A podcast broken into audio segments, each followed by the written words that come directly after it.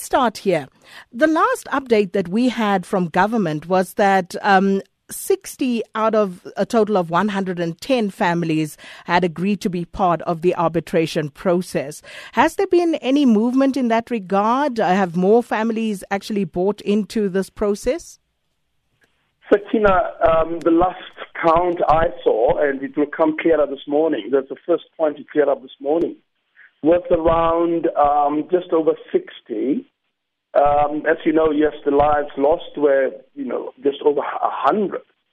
So we hope that there will be people who would come, family members would come on when, um, even with the train that might have left the station, to come onto the process. And we've structured the arbitration in a way that allows family members who are not party now to come on board and be parties. And I think that's very important to state right at the onset. Um, but what will your primary role be as the arbitrator in this process?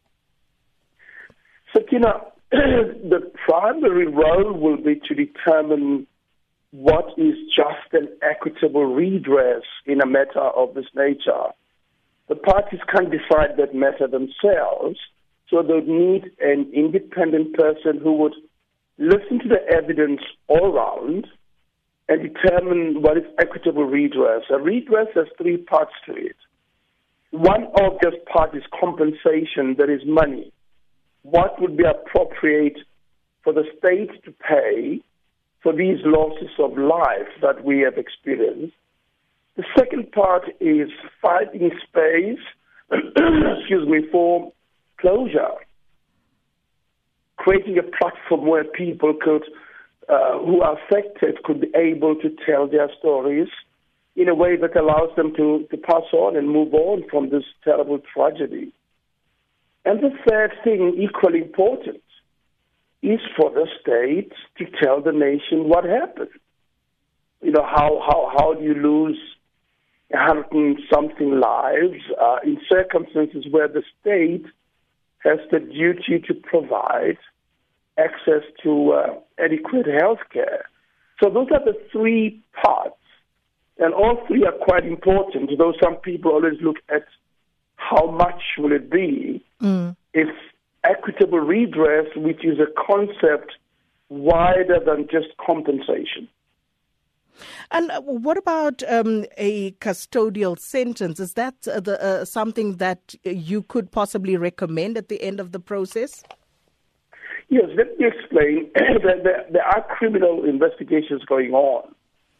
So this process will not stand in the way of people, if any, being charged criminally.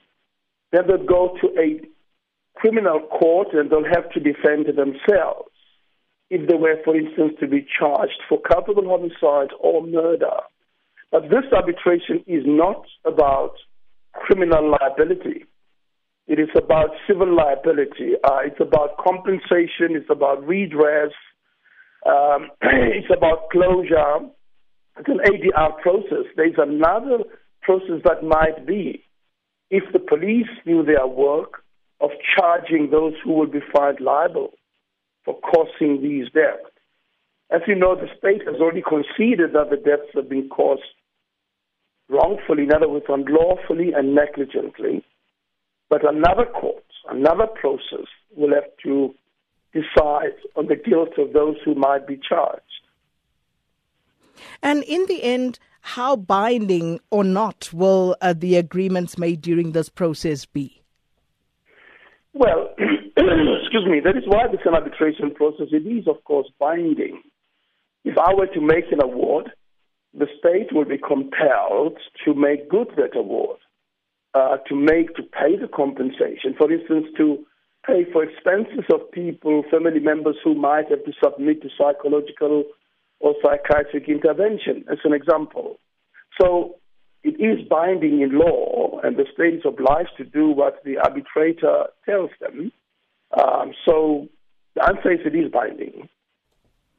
Justice Moseneke, I see this has been set uh, aside for three weeks, um, but given that more families may actually buy into the process, um, is there any chance of that period being extended? Yes, Sakina, certainly. I mean, if we we had more people coming up beyond the 64 or so who we know of now, we, when I know that there are processes to try and get more people, and we have had advertisements going out there to attract more victims, then we would look at another uh, period of sitting. I would hope it would be before December, because the matter that needs to be wrapped up expeditiously, I think, to allow closure for, for families. And um, uh, one of the questions raised by the families, as we've spoken to them uh, over the months, was, of course, in trying to find closure, getting answers uh, that um, uh, they, they, they were not sure whether people could be held accountable, could be called to come and account. Uh, people like, for example, the former Gauteng Health MEC Qedani Mahlangu. Uh, you would have powers to subpoena them, wouldn't you? Excuse me, the process has been structured as an arbitration for that very reason. It's not a nice top shop. This is a forum to try and search for the truth.